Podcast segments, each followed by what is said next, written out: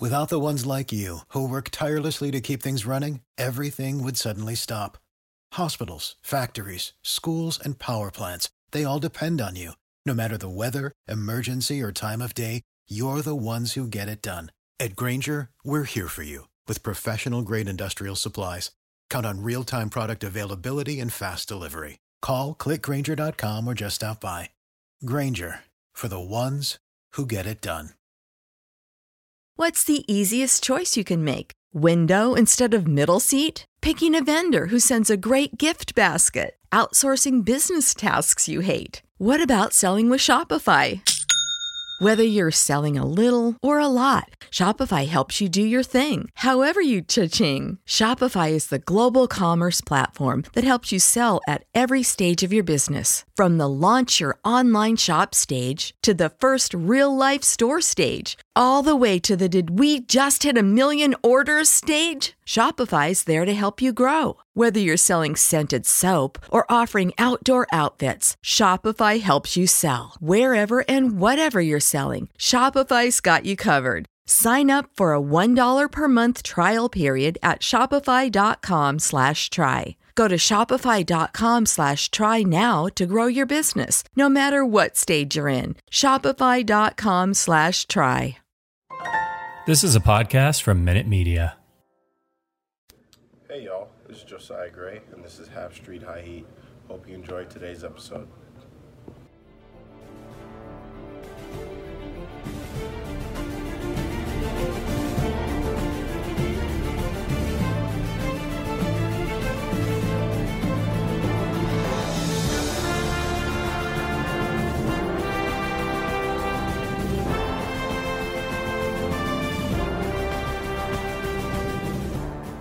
What's up, everyone? Welcome to another episode of Half Street High Heat.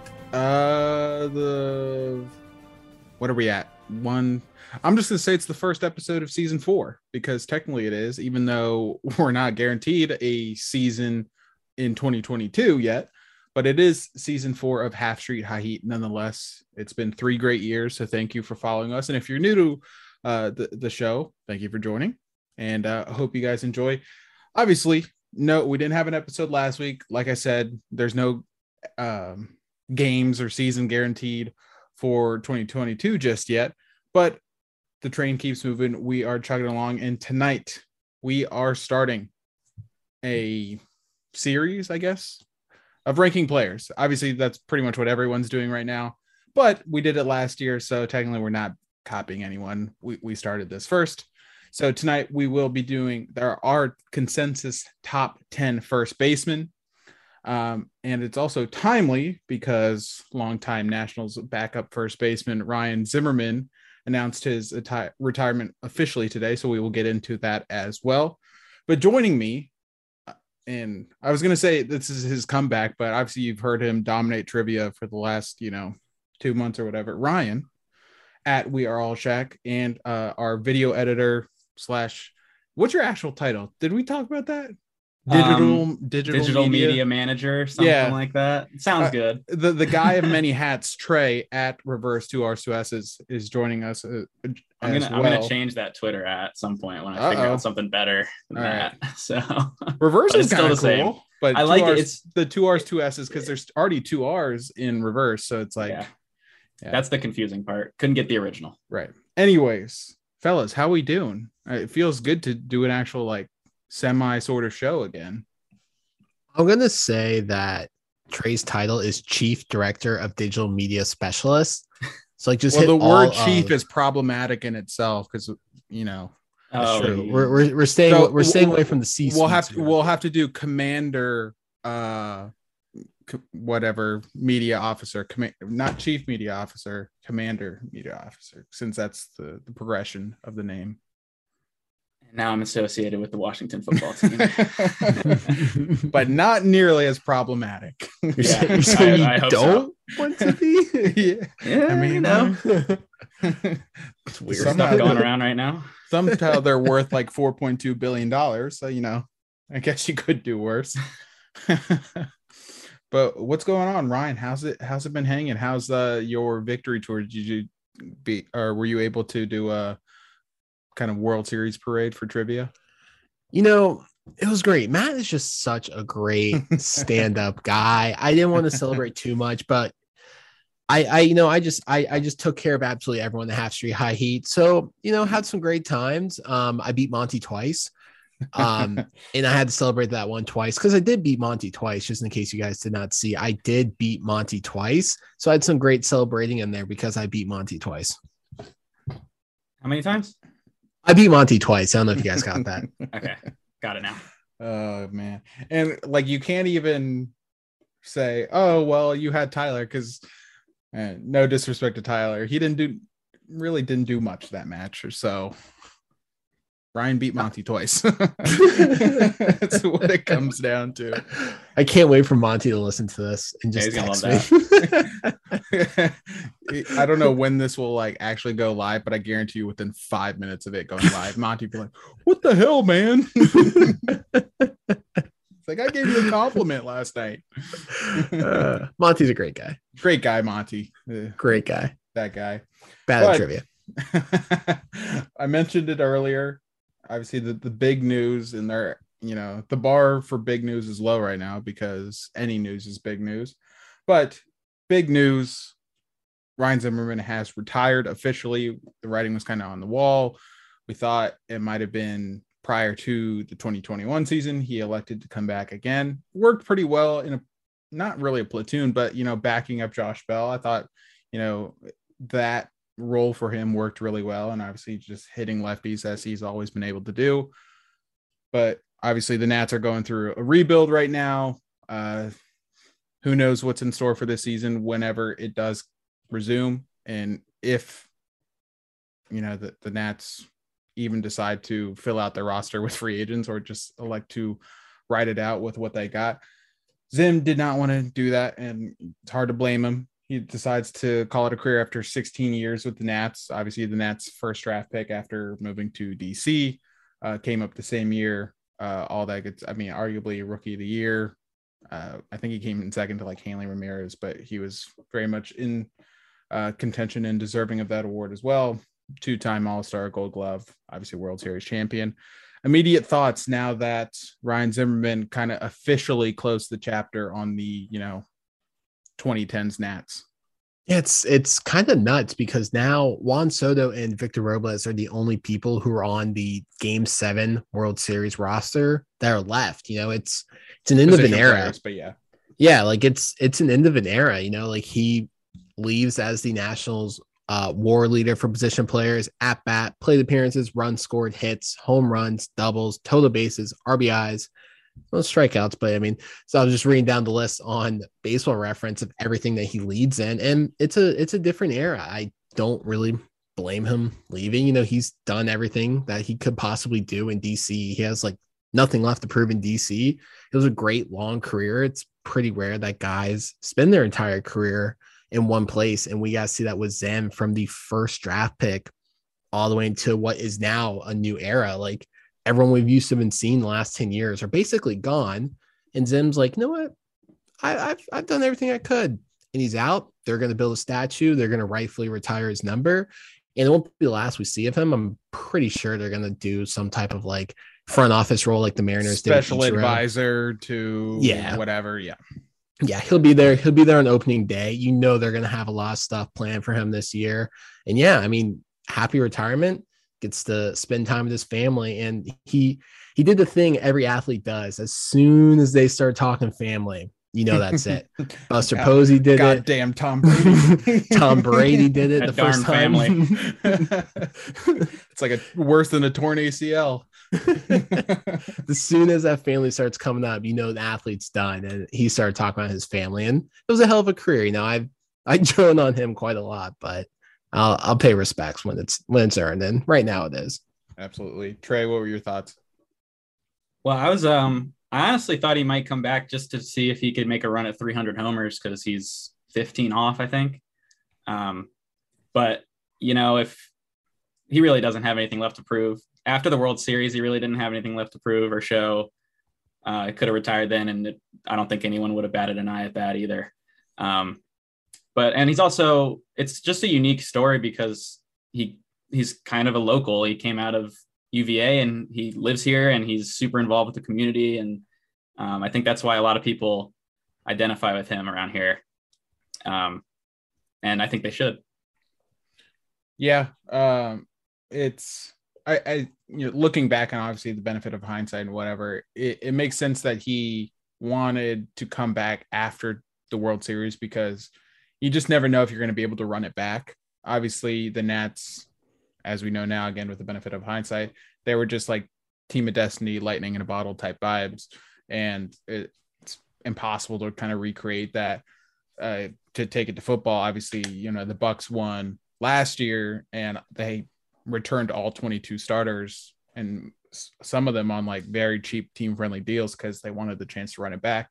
Obviously, the Nats team was kind of very different from 2019 to 2020, but obviously COVID and whatnot. So Zim opted out. So he wanted to come back to, you know, go out on his own terms. And it's funny that he, at the end of uh, the season, didn't make any sort of declaration or decision or whatever, but they kind of not forced, but forced him into a farewell tour during that last series against the Red Sox but it was cool to see him have that moment. And it's better to have that moment than not get it at all. So, uh, yeah, like Ryan said, I've give I'm definitely part of the crowd that has given him grief over the years. But listen, at the end of the day, when it's all said and done, he he's a legend. He's a Nats icon. He deserves to have a statue and his number retired and uh, Ring of Fame and all that stuff. Like there, there's no argument against it. And 16 years with the same franchise is impossible to do nowadays. So, you know, he, he deserves all the credit in the world and would have definitely would have been cool to see him hit something like 300 home runs. But, you know, there's also no real guarantee, especially if he was, you know, a bench role or whatever. He just had a kid. So I think it makes sense in the times, right? Plus, he's never probably been one to care about individual accolades and whatnot. So makes all the sense in the world. Like Ryan said again, I, I, think we will see him back in some capacity in the future. He will be around and uh, and whatnot. So, congratulations to Ryan Zimmerman on retirement. Well earned and well deserved. Golf claps. Golf claps. But speaking of first baseman, we're gonna get into our rankings, and this is a consensus rankings. So the way it worked is Ryan and I, you know, have a consensus list. Trey also has a li- has his list but the way we're going to do it, so the rankings we read off are the consensus for Ryan and myself. Trey will add in kind of a live reaction element to it and kind of maybe play a little devil's advocate, but also kind of, uh, you know, chime in in support of rankings or whatever. So trying this out and seeing how it works. And, uh, you know, we'll go from there. But I am ready to get this started. You guys ready? Yeah. I love rankings. If you, I mean, oh, yeah. For those that were around uh, last off season, you know, I love rankings. I get really into rankings. Ryan, I know you love rankings too. So, plus, it's even better now because there's nothing to do. So, without further ado, our first base rankings. Starting at number 10, obviously, you know, you get to 10, it's really just a uh, kind of pick 'em of sorts. You know, there's arguments for a lot of different guys depending on what you're what metrics you're looking at and what maybe projections you have for them uh, going into the 2022 season. Number 10 on our list is Jared Walsh of the Los Angeles Angels of Anaheim. I had him 10th. Ryan had him 10th. Uh, kind of, um, I guess, kind of out of nowhere last year. He was an all star. 2.8 war, uh, put up a, a, very respectable 850 OPS, 277 average, and 29 bombs. Uh, seemingly, the Angels have kind of carved out a spot for him, whether it be at first base or in the outfield somewhere. But a, a very solid season. Ryan, what do you like about Jared Walsh? You know, Jared Walsh is someone we probably could have been. Well, not probably could have been, but probably someone we probably could have ranked higher. You know, he right. is a very solid, well rounded outfielder. He is 10th amongst all first basemen in war going back to last season. Over these last two, well, 1.5 seasons, he's slashing 280, 388, and 531. He's got 38 home runs over that span as well in 176 games. Jared Walsh is pretty, pretty solid. He's someone that's really, really forgotten about, not only on the Angels, but also amongst you know first baseman. And the back end of this first baseman list is tough because there's a lot of guys that hop around. But Jared Walsh has played over 80% of his games at first base, and he is very, very consistent amongst everyone there in Anaheim. And the Angels offense bumps for a reason, and that's because they got guys like Jared Walsh they can put in front of Ohtani and Trout and also hit them behind. He's got power, he can hit doubles, and he gets on base with a 370 OPS over the last two seasons. That's pretty freaking good. That's better than DJ LeMahieu, better than Jose Abreu, and better than other guys who are going to be ahead of him. But Jared Walsh, one of the sneaky underrated guys in this league. Definitely. And he's someone at the, you know, end of 2022 when we look back and say, yeah, we probably should have had him higher. Uh, and, you know, heading in 2023, I mean, shoot, he could easily be a top seven, maybe top five, depending on how some of these other, maybe older guys uh, perform in 2022. And obviously, injuries are always a factor and whatnot. Jared Walsh is definitely a riser on this list and not, you know, going the opposite way. Trey, what are your thoughts on Jared Walsh? Did he crack your top 10? Jared Walsh is my number 11 pick. Um, but Just I do missed. really, really like Jared Walsh. And I, I honestly think what you guys are saying, he's got potential to get a become like a top seven on this list at some point. Um, I really like his on base percentage tool. The only thing that kind of, you know, drew me away from putting him in here was he struggled a little bit in the second half. He had a really great first half. Uh, I just wanted to see um, a big, a larger sample size of consistency because um, obviously, he was great in 2020 as well, but that was only 60 games. Uh, I think he will get consistent uh, and probably outrank where I put him. I hope he does. But right now, he's my number 11. And my, my number 10 was CJ Cron. Um, well, I was going to say that that's perfect segue because our number nine is CJ Cron. Uh, I did not rank him in my top 10, so I will let you guys, you know, go first and, you know, try to, I guess, prove me wrong. Uh, I had him 12th, somewhere around there. Ryan had him seventh, which is why he comes in at nine on this list. He did have a, a kind of a under the radar year last year, 3.4 war, according to baseball reference. Uh, 905 OPS, which is always great. Anything above nine is great. 28 bombs uh, Ryan, was that kind of the lines you were looking at to to see why, uh, or you know, when you were looking to see why CJ Cron deserves some respect?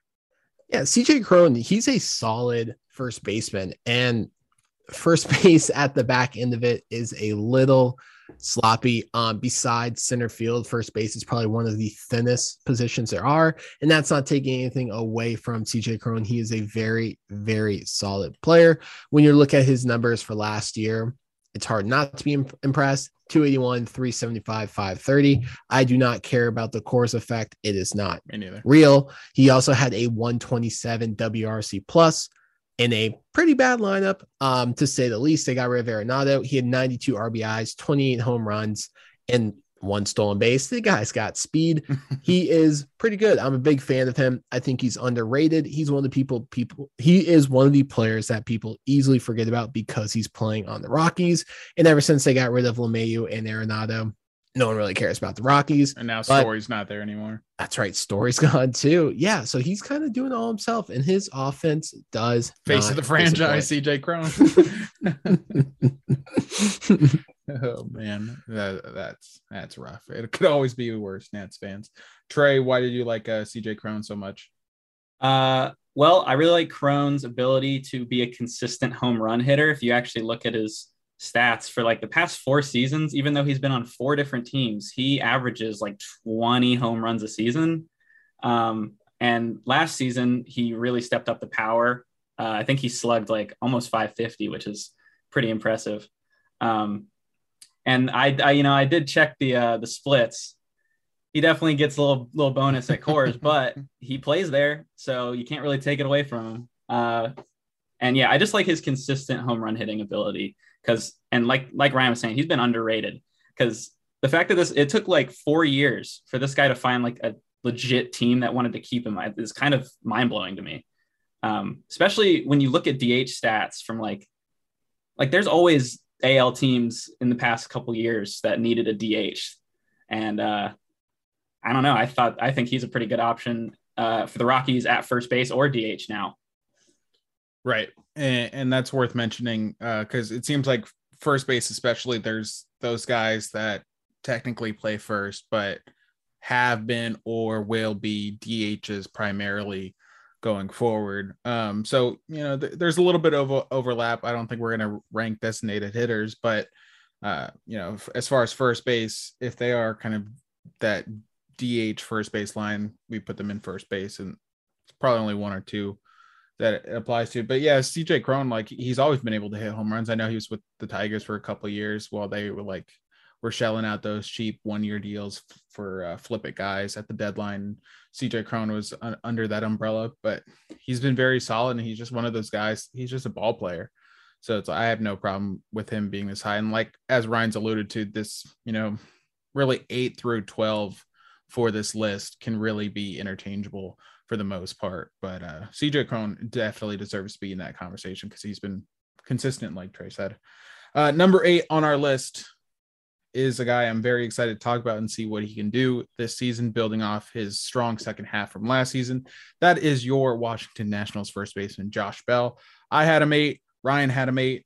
Uh, you know, his, at this point, Nats fans know the, the case of Josh Bell's 2021 season. And if you don't, Trey put out a great video uh, about it on our YouTube page. If you're watching right now, just you know go down to our, our history, you'll, you'll, find it. Um, but he was really dragged. If you look at his season stats, he was really dragged down by a slow start. But if you look, you know, basically past May, he, he was really, really freaking good. Um, but all in all, 3.1 WAR, 823 OPS, 27 bombs.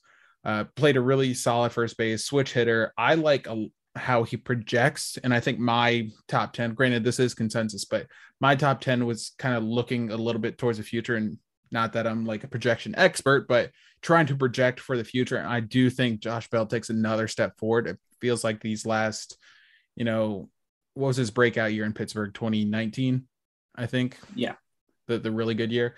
These last couple years, he's really found kind of who he is as a ball player and, and just have that kind of like solid floor basically. And obviously the 2020 pandemic shortened season uh season really impacted that and probably threw him off a little bit and obviously, you know, shout out Pirates for you know undervaluing him.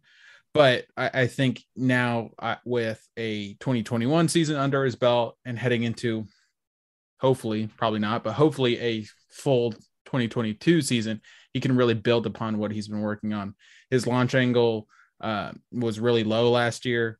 So, based on videos on Instagram and whatnot, it looks like that's something he's prioritizing. If he fixes that just a little bit, 27 home runs or whatever he hit is going to go to 35, possibly 40.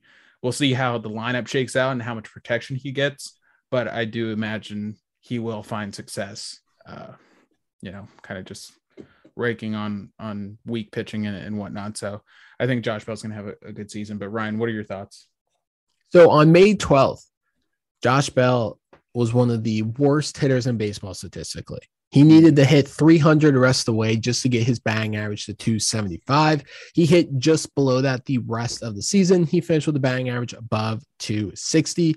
And you also look where he was amongst all first basemen after that eighth in walks, sixth in RBI, ninth in home run, eighth in OPS, seventh in average, eighth in on base percentage, ninth in slugging, ninth in WRC plus, and 10th in off offensive rating. Josh Bell was absolutely ruined by having to hit off of virtual reality T ball for a month when he got COVID. All but right. when he finally hit his groove and finally got his timing back in May, he was a top 10 first baseman. He had a fantastic spring training, and I will die on the hill that Josh Bell is a top 10 first baseman, and he should continue that and keep everyone pretty excited and happy, continuing being a top 10 first baseman in uh, in baseball.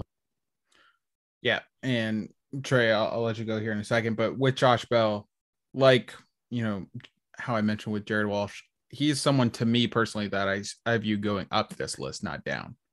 And you know, he has to do more, you know, collectively, not just like any one aspect of his game.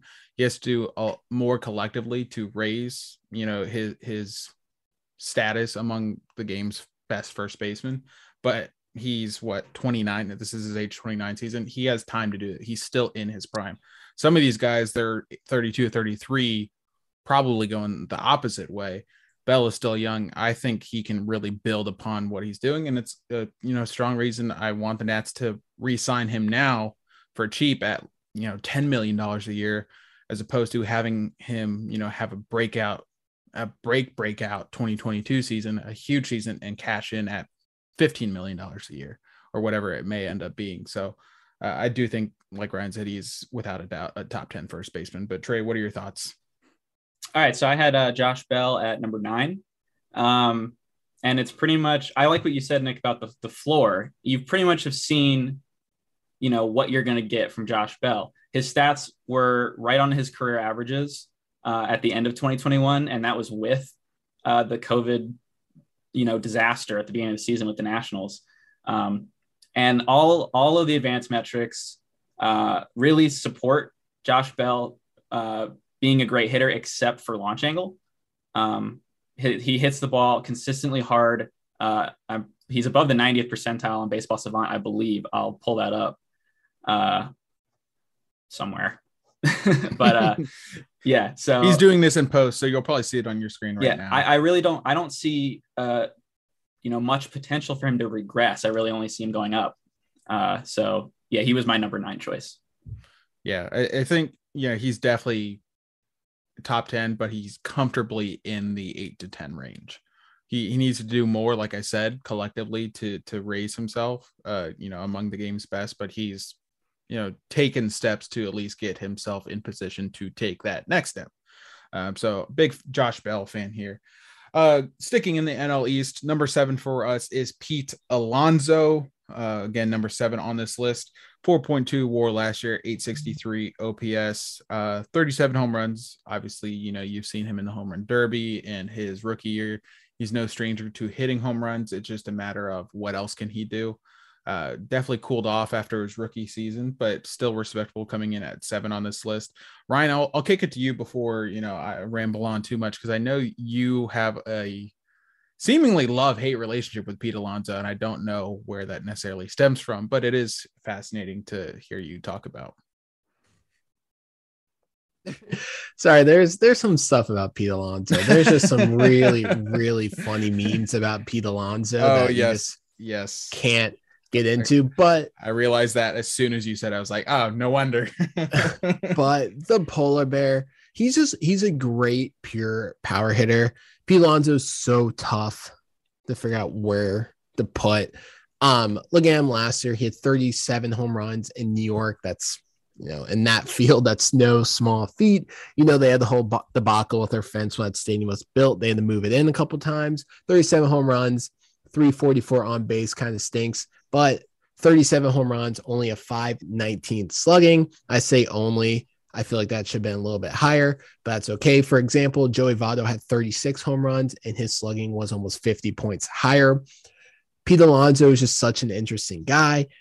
But at the end of the day, I do like pure power first baseman, and you are going to get that from Pete Alonso. He also got you a three war that's above league average, right around it, I should say. And he's just a solid dependable first baseman at the end of the day.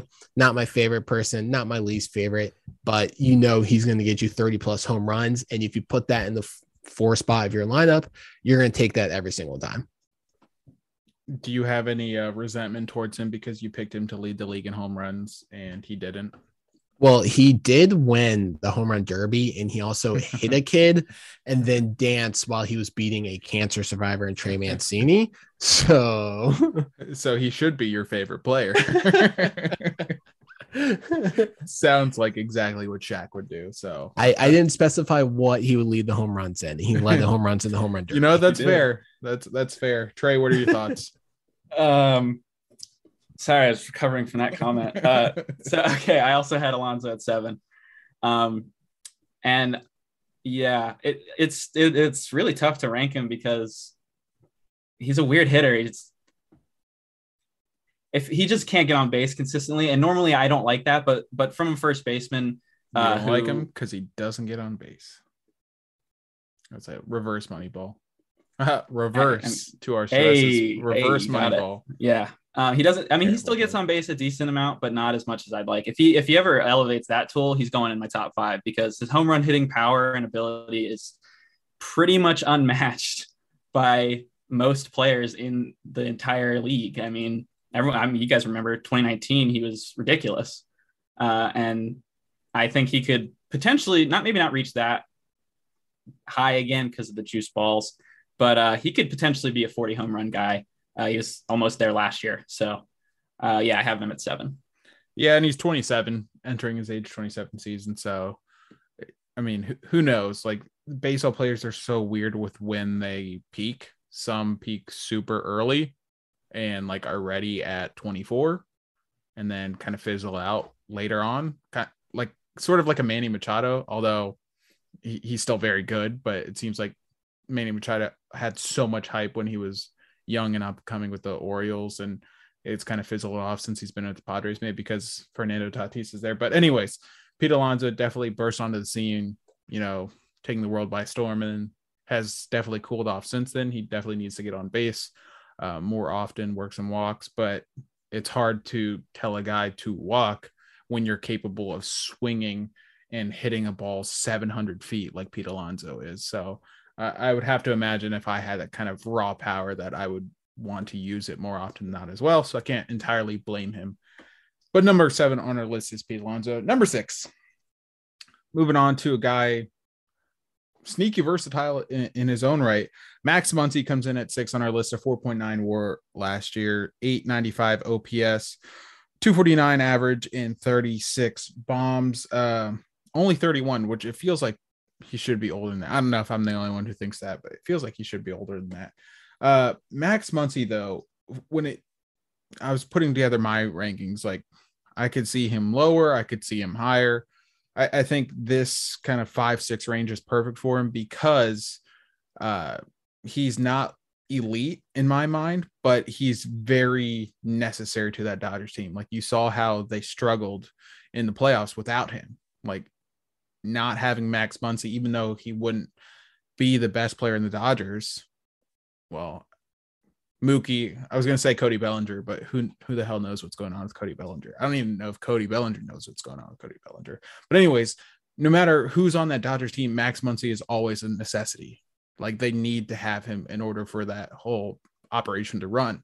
And th- that's kind of the area when doing these rankings and doing projections and stuff like that that's hard to quantify because you can't quantify how much someone means to a team. It feels like Max Muncy is one of those guys. Like they kind of need him to be that stabilizing force, but also that kind of insult to injury uh, bat in the lineup. When you see Mookie Betts, you see you know Cody Bellinger when he's on. You see all these other guys. You know the embarrassment of riches that the Dodgers have. And oh, by the way, here's Max Muncy to just really, you know, nail in the coffin, you guys, and you know on in route to winning 100 games every year. Um, so Max Muncy is someone like you can't put any lower, but I don't know if you can put him any higher just yet either. Maybe he has an MVP season, who knows? But right now it's like five, six range is really where, in my mind, he belongs. But Ryan, what do you think? Max Muncy is someone I would have put higher if he logged more innings at first base. He was the only person on the top 10 list that had less than a thousand innings defensively at first base. But Max Muncy is good, and that's more of the a product of how the Dodgers use their players. Um, they have Max Muncy and they're like, hey, maybe we should go sign a Freddie Freeman, which is really annoying. But amongst first basemen, he was tied for third in WAR. He was tied for third in WRC plus. He also hit 249. I do not care about batting average. He had a 368 on base percentage of 527 slugging. He had the second highest um, defensive rating amongst all first basemen, 36 home runs, 94 RBIs. It's hard to get 100 RBIs on the Dodgers, be, well, especially last year because that lineup was so good. People are getting driven in a lot, but Max Muncy is good. And again, I would have ranked him higher, but how much he moves around I decided to stick to him at first base. I like where I have him now, but if Max Muncy actually stuck at first base for a full year or so, he'd probably be a little bit higher than that on the list. Big Max Muncy fan. Yeah, for the record, uh, I had him sixth. Ryan had him fifth. I had Pete Alonso fifth, and Ryan had Pete Alonso ninth. Trey, where do you have Max Muncy? I have Max Muncy at number four.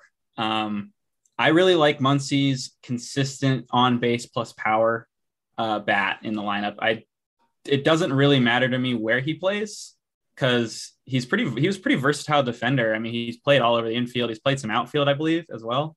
Uh, maybe not recently. So. Yeah, Uh, earlier. Yeah, he's capable, and uh, he like uh, Ryan was saying, he he graded out pretty well at first base defensively. Um, obviously, if they sign Freeman, that kind of boots him probably to second base, I would think. Uh, but either way, it's just that he's been so consistent getting on base and and hitting for power since 2018. So um, that's really the reason for me. I love those two tools together. Uh, you can't really beat it in my mind. yeah, I have no problem with Ma- Max Muncy at four. Like he he's he's been great, and obviously, you know, if the Dodgers of all teams are hurting without him, then you kind of know he he's he's valuable and kind of means something. Uh, number five, former MVP on this list. Uh, I was gonna say, oh no, there's just one other MVP.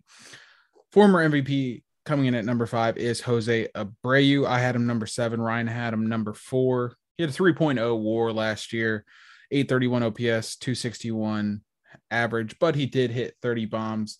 Uh, the thing with Jose Abreu is, you know, he had the MVP season. Obviously, it was, you know, 2020, 60 game season. Everyone's going to say whatever they want about that. But he, he's been so good ever since he got to the bigs. Like, he, I think he debuted in 2014. And ever since then, he's been the model of consistency. Like there's a reason he's still doing this after all this time. And he's on the older side. Like this is going to be his age 35 season. So I had him a little bit lower because again, I'm I factored in kind of projecting 2022 into this rankings. Obviously, you can only do that so much because we, we don't know what the season's going to look like if the season looks like anything at all. But I think Jose Abreu, there's room, obviously room for regression, but I, I think there's uh, regression in sight. How much though remains to be seen, but uh, that doesn't change the fact what he's been able to do over the past seven years and recently. Obviously, he had a great 2020 season. Not as great 2021, but still solid. Obviously, 30 home runs is, nothing to turn your nose up at. Um, but I, I think he's probably going the opposite way on this list compared to some other guys, but still deserves his respect. And I have no problem with anyone like Ryan having him at number four, no problem with anyone having Jose Abreu higher than I did on my list. But Ryan, what are your thoughts? Yeah, Jose Abreu definitely gets the recent MVP boost from me. I took 2020 into consideration as well for most of my rankings that I'm going to do, just considering how short that season was. But when you look back to 20, including 2020, he's fourth in home runs, second in doubles. He's top five in WRC plus. He's a little bit down in batting average, but he's still hitting 278 over that span. And if you include 2020, look at all of his numbers. He's top six, five or six in most stuff. Four might be a little too high for him right now, coming off a down season, but recent MVP, big fan of him. And I just like how he's able to split the gap and hit the ball in most directions. That's a big plus for me. And I got him a nice little boost at four. Yeah, again, no problem with that. Trey, what where'd you have him? Uh, I actually had Jose Abreu at number eight. Ooh, a little Um, bit lower. Why is that? a little bit lower. Uh, well, I noticed that this was the first season since I think 2014 or 15 where his uh, average exit velocity and hard hit percentage both dropped. His barrel percentage dropped. Um, he was still really, really good. And uh, honestly, eight is maybe more to do with age than that. Uh, it's just that he's really he's starting to get older. Um, and when you see a dude get older and his, you know, peripherals are going down, it's just a little scary. But he could easily outperform eight. Um, like Ryan said, he just won MVP. He's a really consistent hitter. Uh, so uh, I could see that being way too low. I just docked some points because I saw that, and um, that's pretty much it. The only reason. I mean, the the what have what have you done for me lately argument always applies. Like, you know, even if they were an MVP two seasons ago, in which case Jose Abreu was, it's like his 2021 is the, the most recent sample size we can look at. And there's that argument for a ton of players that will, you know, cover as we go through all these positions and do these rankings. So I, I think that's fair, but also again, kind of like what Ryan said, the MVP bo- MVP boost and you know that aspect of it is fair as well. So it's you know he might be the one. I think based on our rankings, just the three of us here, probably is the one we have all over the place, as high as four, as low as eight. Um, but I, I I can see both arguments, so that's why I kind of had him at well, maybe towards the, the bottom of the spectrum, but it's kind of why I had him in the middle. All right, number four, uh, a guy that was probably, you know, I won't say should have won an MVP, but like it's surprising that he hasn't. Paul Goldschmidt comes in at number four on our list. 6.1 war last year, according to baseball reference. I had him at four. Ryan had him at six. He had a 294 average and 31 bombs. Uh, I will admit, and granted, you know, this happened on a previous episode, like during the season, but I thought Paul Paul Goldschmidt sucked. Like after the trade, uh, I thought he was just kind of like falling off a cliff. And he did have it down. What was that, 2019 or 2020 season, whenever it was? It was one of those 2020. I don't remember. Whenever the trade happened, his first year in St. Louis wasn't great, but last year he had a freaking phenomenal season, very under the radar. Maybe that's because of the Arenado trade and you know everything that was going on with the Cardinals, but he had a very very solid season. I mean, it's not easy to put up a, a six war season, so uh, that's pretty impressive in, in, its own right. And he's always played elite level defense. It's just a matter of would the hitting translate out of Arizona, and obviously the uh, crazy atmosphere Arizona provides offensive players, but uh, Ryan, what are your thoughts on Paul Goldschmidt? Because you had him at six, comes in at four, so he's a little bit lower for you than uh, than everyone else. Yeah, Paul Goldschmidt is the forgotten first baseman in the sense that I forgot he was a first baseman when I made my list, and I didn't feel like going back. Um, he yeah, Paul Paul Goldschmidt, he's good. You know, people forget about that. He left the Diamondbacks, wasn't putting up the elite numbers right away. He wasn't getting the boost from hitting in the dry desert air. That stadium's now taken, you know, steps to avoid that. He went to a new division. There was definitely a little bit of a learning curve, I would say, going to a more pitcher dominant and pitcher focused division. And he did pretty, pretty well this year, going against some pretty good rotations. He faced the Brewers a lot, and we all know how good the Brewers rotation is. That in mind, he had a 4.9 fWAR tied for third amongst third basemen. He had 294, 365, 514, 31 home runs, 99 RBIs. He's lost a little bit in his step defensively, but first base is one of those positions I do not care about the defense. Your job is to hit, and Paul Goldschmidt does that. Looking at last year alone, he led first baseman doubles with 36. If he was on the Nats, they would call him Paulie two bags for that. And he's just all around solid. He's been doing it for a long, long time. He dipped down a little bit, but last season was reminding everyone that, hey, I'm still a top first baseman. Nats fans really do have trouble with nicknames. Paulie like, two bags. Yeah, but that's something I 100% would have seen out of Nats fans should Paul Goldschmidt have ever become a Nats uh, first baseman. So it might be for the best that he never did. Trey, what are your thoughts on Paul Goldschmidt? I had Goldschmidt at number five. Um, and Four, five, six. I mean, yeah, uh, he again, he's been doing this for a long time, and it's good that he to see that he had a bounce back um, because after leaving Arizona, because obviously uh, the hitting conditions pre 2019 Arizona were pretty insane. Uh, but yeah, I mean, and he's still great on defense. He's not going to be as good as he was. He's not as young anymore. Um, and he's he's going to have a Hall of Fame case, a legit Hall of Fame case when he retires. I think, um, just because I feel like this is sustainable for a few more years uh, with him. The uh, the no MVP thing will really hurt his case not saying you're wrong, but I think it will definitely hurt his case when that time comes. But I could see that he just needs a couple of a couple more good solid years like he had last year, in my opinion. All right.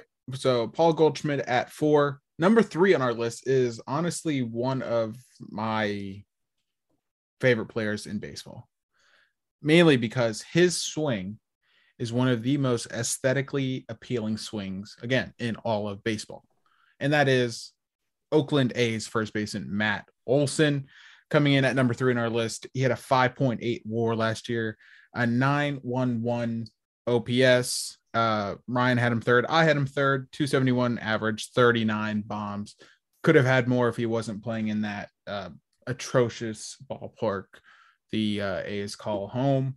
Um, I I love this guy. I, at this point, I have a bias towards him. He uh, outside of like Josh Bell, he's probably well, can't say outside Josh Bell because there's another guy I love too. But uh, outside of Josh Bell, he's definitely up there for my you know favorite first baseman in total. Uh, Matt Olson, I mean, dude can do it all. Plays great defense. Again, he you know sweet swing, great offensive output. Uh, you know, just a strong all around player. I don't know how he's a guy the A's are looking to potentially move. Makes no sense to me. Um, and I don't know how legitimate those rumors are, but it definitely seems like something the A's would do. I mean, for Christ's sake, they, they gave away their manager, literally just gave him away. So I, I can see the A's doing some dumb shit like moving on from Matt Olson, but I think he is going to be a top top first baseman for quite a long time. Uh, he's 28, so still in his prime. We'll see how long that you know prime lasts. But again, I, I think he's gonna be a top top player for a long time. But Ryan, what do you think? Yeah, free Matt Olson. Trade him, get yeah. him out of that absolute horrible ballpark because he is putting up great numbers in a not very friendly ballpark for hitters. He had a 146 WRC plus. That is second amongst all first basemen. He was second in fWAR amongst all first basemen as well. A 371 on base percentage because he gets on base. A 540 slugging, which is also great. All of his no- offensive numbers, whatever way you look at it, they're great. And he did that in a ballpark that isn't very kind to hitters and with not a lot of protection in the lineup because the A's aren't very good. They stink. I'm just, I'm just going to say it. The A's stink, and he's going to torment the Nats for years when the Braves trade for him because Freddie's going to walk. And that's going to be so fun to watch him in a actual ballpark with a great lineup around them. God, it does seem also like something that would happen, unfortunately. Trey, what are your thoughts on Matt Olson? Um, I had Matt Olson at number two. Uh, I think he's just getting into his prime right now, and if he gets traded, those stats are going to. I mean, he's he slugged 540 in the Coliseum. Yeah, that's pretty impressive. yeah, uh, and the defense is there too. He's pretty pretty damn good over there. So, um, I really don't, especially if he gets traded, I don't really see how his numbers couldn't couldn't stay there or improve because he's just getting out of that ballpark. Um, and like you were saying, Nick, very aesthetic uh, uh, load and swing, just extremely fun to watch. Um, and when he hits, he hits moon moon balls. Like if you want to look up some some high launch angle homers, uh, Matt Olson's got you covered. Um, just super fun player and extremely good. I think he's going to get better, honestly. I think I did this the last YouTube video we had, but Matt Olson has such a unique swing because he's like out here with his load Yep. And then he comes back and obviously makes it look a lot better than I'm demonstrating right now. But such a unique yet aesthetically appealing swing, and it, it works. Clearly, it it freaking works. Like if he was out of the Coliseum, he's probably OPS above thousand. I, I would have to imagine. And I mean, he's hitting 39 home runs. Shoot, he might hit 50, like legitimately uh, depending on what ballpark he goes to. Yeah, Yankee Stadium, that short porch. yeah, fifty-five. yeah, like I, th- this dude, similar to Josh Bell, and granted, Josh Bell is lower in the tiers, obviously, as we do this rankings, but like, uh, similar in that his value is probably lowest right now, and it's only going to get higher in my mind. Uh, but obviously, Matt Olson's value is still very high right now. That's not trying to say like he's been underperforming. Clearly, he has not. I, honestly, he might have been. Who knows? He he, he might be a, a MVP caliber player, perennial MVP caliber player. All right, number two. Obviously, we have two people left for th- these two spots that you know deserve the top consideration. Freddie Freeman, Vladimir Guerrero Jr. Uh, I'm curious to hear the different arguments uh, from from each of you. Trey, you had uh, Matt Olson number two. So I'm curious to hear you had who you had number three. Um, but we'll, kind of just combine this all together because I, I do think it's you know uh, sort of a pick 'em. Uh, so we'll combine one and two for this discussion. Number two in the consensus rankings, however, is Vladimir Guerrero Jr. I had him at one. Ryan had him at two. Ultimately, the tiebreaker was Freddie's won an MVP. So the MVP boost played a, part in our rankings as well. Uh, Ryan, you had him at number one, though. Why is Freddie your number one, and why is Vladdy still uh, that runner up for now? When when it comes to first base, Freddie Freeman is going to be the best first baseman in baseball until someone proves it consistently that he's not. It's kind of like Mike Trout. Mike Trout's the best player in baseball. There's guys that are threatening him, but Mike Trout is still the best first baseman in baseball. You look at Freddie's workload, it does not disappoint. No one really talked about it, but Freddie came really close once again having another three, four, five hundred slash line, which is rather rare. Down year from power wise, 31 home runs, 83 RBIs. Freddie is as solid as it gets. He's clutch. He's good. He's good year in and year out. He is the best first baseman at first baseman in baseball. And I don't really think it's much of an argument either. Like, I think it's getting to that thing that we're seeing with other sports and other positions. We're like, well, this guy's the best because people are tired of saying the same person is the absolute best. But I'm not moving from Freddie being the number one. And then it comes to Vlad Jr. 2021 was the Vlad coming out party. He was in Triple Crown watch and didn't get a single first place MVP vote. He would have won MVP if it wasn't for one of the best seasons that we have ever seen. My thing with Vlad was that what he's capable of every single year, close to it, or did he benefit from playing in South Florida in the minor league stadium for over half the year? Now I know there are stats that do adjust for that. It's not WRC plus isn't perfect, but he did lead in the park adjusted stats. I like to see him do it over a full season in Toronto. His numbers last year were absolutely stupid, though. Three, four, five is a fantastic slash line. If you slash three, four, five through a season, you're an all star, you're an MVP conversation. His slugging was 600. So he did three, four, six. That's how good he was good? last year. Um, I just want to see him do it over a full season in Toronto. But Vlad's two, and he's coming pretty hot on Freddie's back for the number one. Uh, oh, he's coming hot on Freddie's back. Oh my God. Freudian oh. slip. Coming in hot. H A W T. And on uh, Freddie's back too. My goodness. Um, Damn, I didn't know they were doing that during the lockout. oh god. Um yeah I, I, think you bring up a great point ryan and i remember uh was it 2018 was mookie betts mvp season. Everyone's like mookie might be better than trout. Mookie might be and i love mookie don't get me wrong but he's not better than trout. Like now that we've had three seasons since his mvp season uh wait was 2018 his mvp or was 20... 2018 he, i think. Yeah. So he won mvp the same year the red sox won the world series I'm pretty sure that was the year he killed it. Okay. All right. I was I'm just making sure I wasn't mixing those up. But yeah, now that we've had three years post his MVP season, we can pretty comfortably say that he's not better than Mike Trout. Still very good. Not trying to take anything away from him. So maybe that is kind of uh, applicable to the situation between uh, uh, Vladdy and Freddie Freeman. So I'm probably just on that hype train and riding the wave with Vladdy. I, his year last year was absurd. Like it took a generational performance from Shohei Ohtani to you know take away what Vladdy was doing. Um, and honestly, yeah, that sucks for Vladdy, but Shohei deserved MVP. I, I think it. He, he's 23. He like he's en- entering his age 23 season, and he's already doing this stuff. Like Juan Soto was obviously great early. He, I mean, he didn't have that quite eye poppingness at. Did I sound stupid? Wait, what? How old's Juan Soto right now? 20. he just, he just turned, he turned 23 at the end of the season, right? Yeah, he just finished his okay. age 22 season. Yeah. Yes. Okay. All right. I wanted to make sure I had it right before I said something stupid.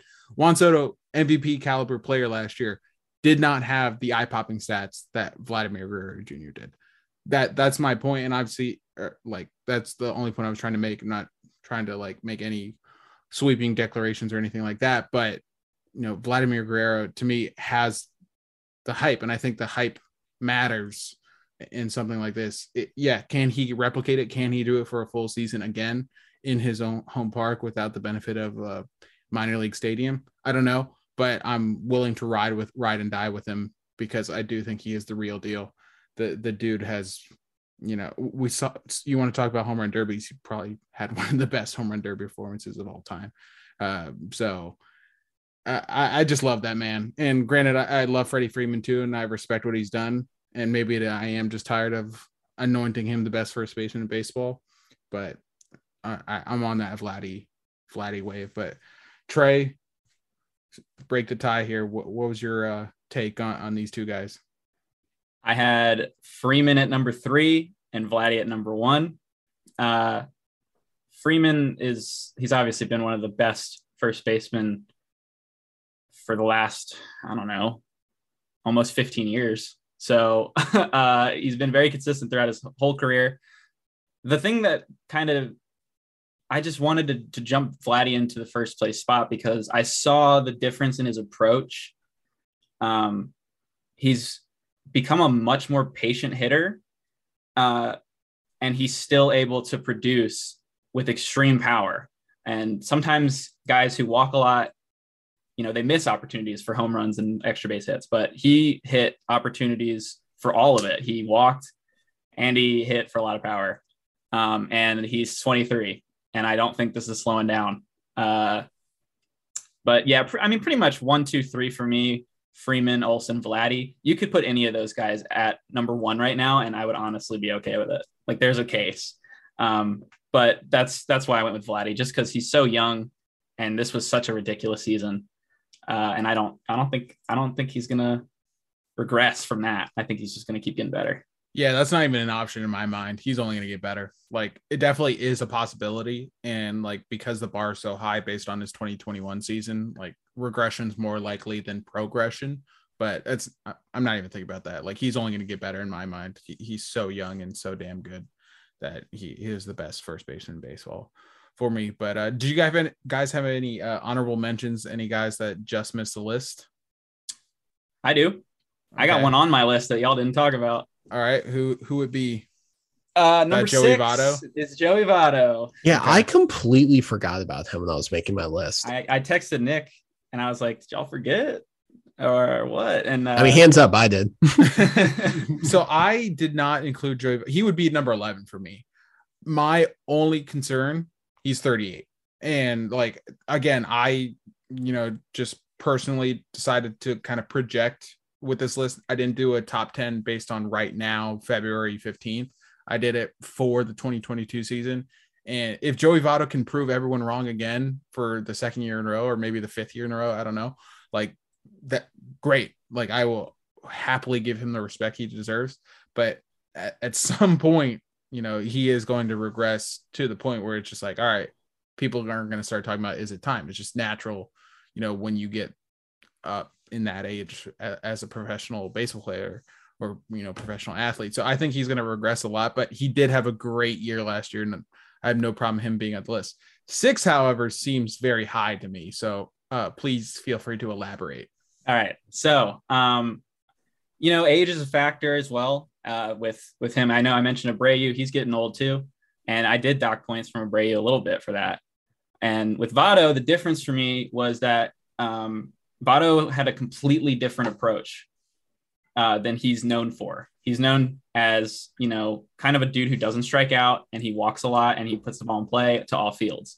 Um, but he completely adjusted to a more pull centered, um, power based more strikeouts, but more power approach. And because of that, I honestly think he bought himself maybe one or two more seasons of really productive hitting. Maybe not uh, as productive as last season because he did end up with like 37 homers, which is pretty crazy. But I think he could go over 30 again, no problem. And if you go on his savant page, um, he's got a lot of red circles, and I like those.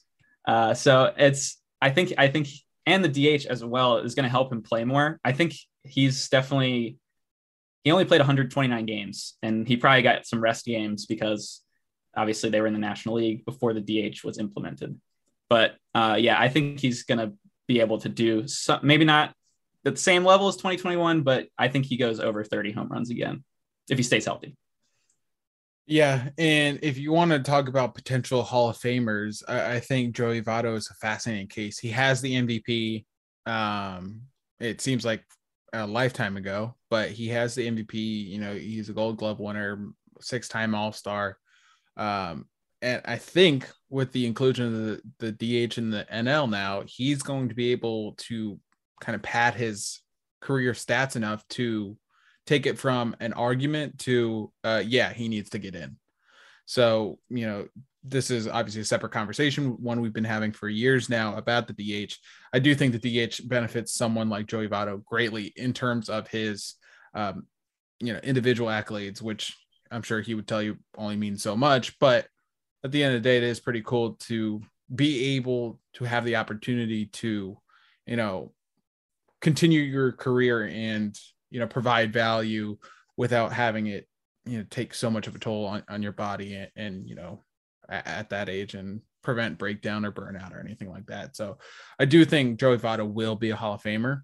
Um, when it's all said and done i think he deserves it uh, but again six is too high. Like he, he has bought himself some years and it is he he's kind of reminded me of like CC Sabathia's uh end of his career, like CC Sabathia was a strikeout guy and then adapted his game to be a you know pitch to contact guy. And obviously wasn't the Cy Young contender he was earlier in his year uh you know his career but he was more than serviceable. That's how I feel about Joey Votto. Like he was an MVP like elite premier top 5 player in baseball level and you know kind of cooled off maybe quicker than he thought and he adapted his game like you said he did buy himself some time but I don't think he's top top six. that's, fair. that's what it comes fair enough. To, fair enough. Fair enough. Me.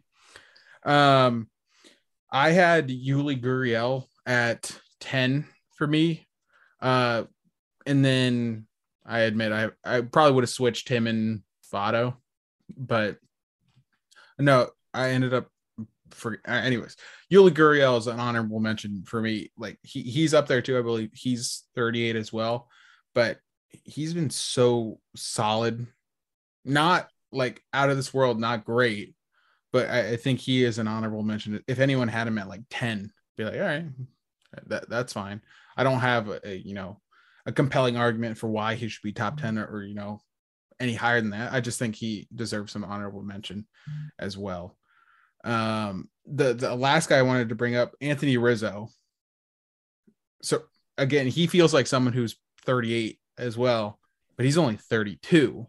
And he had kind of a, a big step back last year. Obviously, he was traded from Chicago to New York. Being in New York didn't help his offensive stats all that much. He had a drop in, of 75 points in his OPS from 20, obviously 2020 shortened season, but 2020 to 2021. Uh, Ryan, do you, do you think Anthony Rizzo is like someone is a bounce back candidate, or do you think he's kind of heading the wrong way? Yeah, he's he's for sure a bounce back candidate. Um, I didn't even consider him for the top 10. I just did yeah, not either like the season he had. Um, he had a 258 BABIP that was about 30 points lower than his career average, which kind of senses that there could be some bounce back there for him. His numbers just across the board were way down. He went to Yankee Stadium and then like, you know, usually guys do a little bit better there. He didn't really. Um, nothing really impresses me with his numbers, but I do think he will be able to bounce back. I think he's kind of, you know, like a 16, 17, maybe 18 range guy right now but then there's a lot of emergence of some random dudes like Ty France and stuff like that who are ahead of him that I think I well not think I did consider him, but I have him as my honorable mention. But yeah, I'm kind of off the Rizzo train for a while. I've been off ever since he screened "Respect Me" after hitting a bloop single that Jason Worship caught. But okay, finally I can talk to someone about this because I feel like everyone that I know like missed that, and I'm like, what? What are you yelling about, dude? You just hit a pop up a broken bat bloop single I, got it, sawed it, off and it dropped between three defenders. still makes me upset to this day. I mean, perfect placement. Just re- respect him. It was perfectly placed. yeah, he did yeah. on purpose. Yeah, guy act like he roped a double into the corner that cleared the bases, screaming respect to me. It's like someone in slow pitch softball who only does those dink singles. He's like, respect me. It- all right, shut up. Like 50. I think he's a bounce back candidate as well, but I don't think even if he does bounce back, he's going to be a top 10 guy anymore, anyways. A- Agreed. Like there is bounce back, but he's not going to bounce back to. I don't think he will he bounces back as well as like Joey Votto did. I don't even know if Yeah. you can consider Joey Votto as a bounce back, but you know Joey Votto has still put up great years in his post prime. Uh, I don't think Rizzo gets that, but he can definitely be respectful and obviously he, he he's a he's a leader and a winner and all that stuff. So his career's not over, but I don't think he's top ten anymore. Anyone else? Uh, did, we, did we miss anyone? Yeah, Ty France. Oh yeah, Ty Ryan France. I- yeah. I, Um, yes, sir. My honorable mention. Yeah. Uh, he was something, someone I looked at a lot too. Uh, the only reason I really didn't consider him was because he has a lot of different games played at uh, all around the infield. So I don't know if he's going to stick there stick, or yeah. not. But either way, it doesn't really matter where he plays. He was very productive. Um, but for a first baseman, the, the reason, if he's going to be a first baseman, I like to see the power increase a little bit. Um, he's got he's got pop, but he's just it hasn't quite had that tool. Um, on base though, he's money, and I really like that about him. Um, so if he sticks at first base, he's definitely capable of cracking this top ten. In fact, he could have even arguably be in the top ten. Um, I just didn't put him there because he's got not enough games played yet. yeah so definitely a dark horse candidate heading into next year but we will see um i mean yeah there, there's other guys that you can argue but i think that that's pretty much the top 14 ish as well. Maybe like ryan mountcastle could possibly get up there. I Yeah, don't he's know. weird. yeah I don't know- like I don't know if he's good possibly or not. probably not. I don't i don't know. Um but i I think we kind of hit hit the nail on the head. So again we will be doing this all off season spring training long whatever you know uh this preseason stuff looks like for the mlb season. So for the next like seven weeks we will be doing this. Next week we will tackle second baseman. Second base has always been a very wacky position to try to rank because there's guys that can play second base guys that you know probably got hurt or had down seasons or whatever. So second base will be a fascinating case study to tackle. So that'll be next week's video and episode as well. Um any final thoughts before we sign off uh, for the week and prepare our second base rankings Probably just uh, congrats Ryan Zimmerman on a successful retirement. i thought you were going to congrats ryan i was like on- on Congrats, what? other Ryan, for getting rid of him. For what? yeah, I was like, what are we congratulating Ryan for again? Like, it- dude, Oh, has a well, congrats to being ego the as trivia is. champ. I mean, I guess we could say that again. So keep beating his ego, I guess. yeah. Ryan, any final thoughts? Monty lost twice. yeah, should have seen that. Should have seen that coming. Uh, Monty's drunk right now and blowing up our chat. I've been Oh, like, goody. I look if you see me if you're watching on YouTube, you see me looking down. It's literally because Monty's like just blowing up the chat. So send good vibes to Monty. Drunk Monty is always fun. Um, but appreciate you listening and watching. Uh, we will be doing these again for the next seven weeks, however long it takes. Uh, and be posting them to YouTube. So be sure to check that out if you didn't check out this one. Uh, but it'll also be a podcast if you want to do it on your commute or whatever. But be sure to follow the show at, at Half Street High Heat, posting all the the latest clips and baseball content you need to survive this uh, non-baseball world we live in. Follow Trey uh, on Twitter at reverse two R's two S's for now. Follow him now before the the at the handle changes and Get we it now we- before it's we, too we don't late. know we don't know who Trey is anymore. So follow him now at reverse two R's two S's. And of course, follow Shaq at We Are All Shaq and myself at Nationals Ace. Appreciate you listening. Again, next week, top 10 second baseman in baseball. And in the meantime, I don't know. I don't know. But we'll be back. I can't say the same for baseball, but we will be back. Talk to you guys later. There's a new breeze blowing off the banks of the Potomac. A new team's mowing down the ranks of their opponents. The Nationals are smashing balls so that the commentator who has the calls has passed the wall to see you later.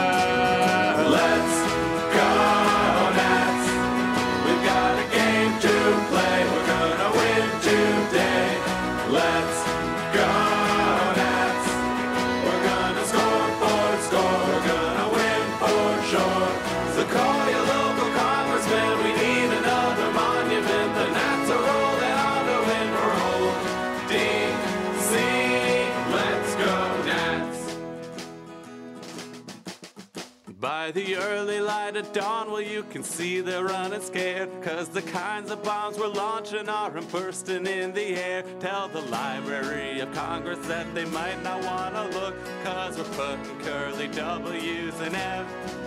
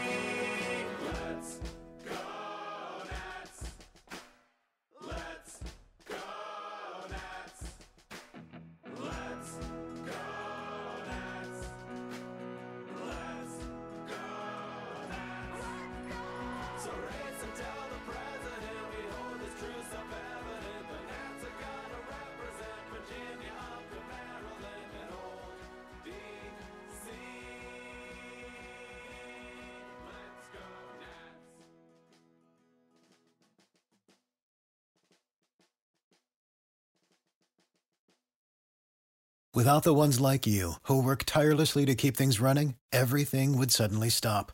Hospitals, factories, schools, and power plants, they all depend on you. No matter the weather, emergency, or time of day, you're the ones who get it done. At Grainger, we're here for you with professional grade industrial supplies. Count on real time product availability and fast delivery. Call clickgrainger.com or just stop by. Grainger for the ones who get it done.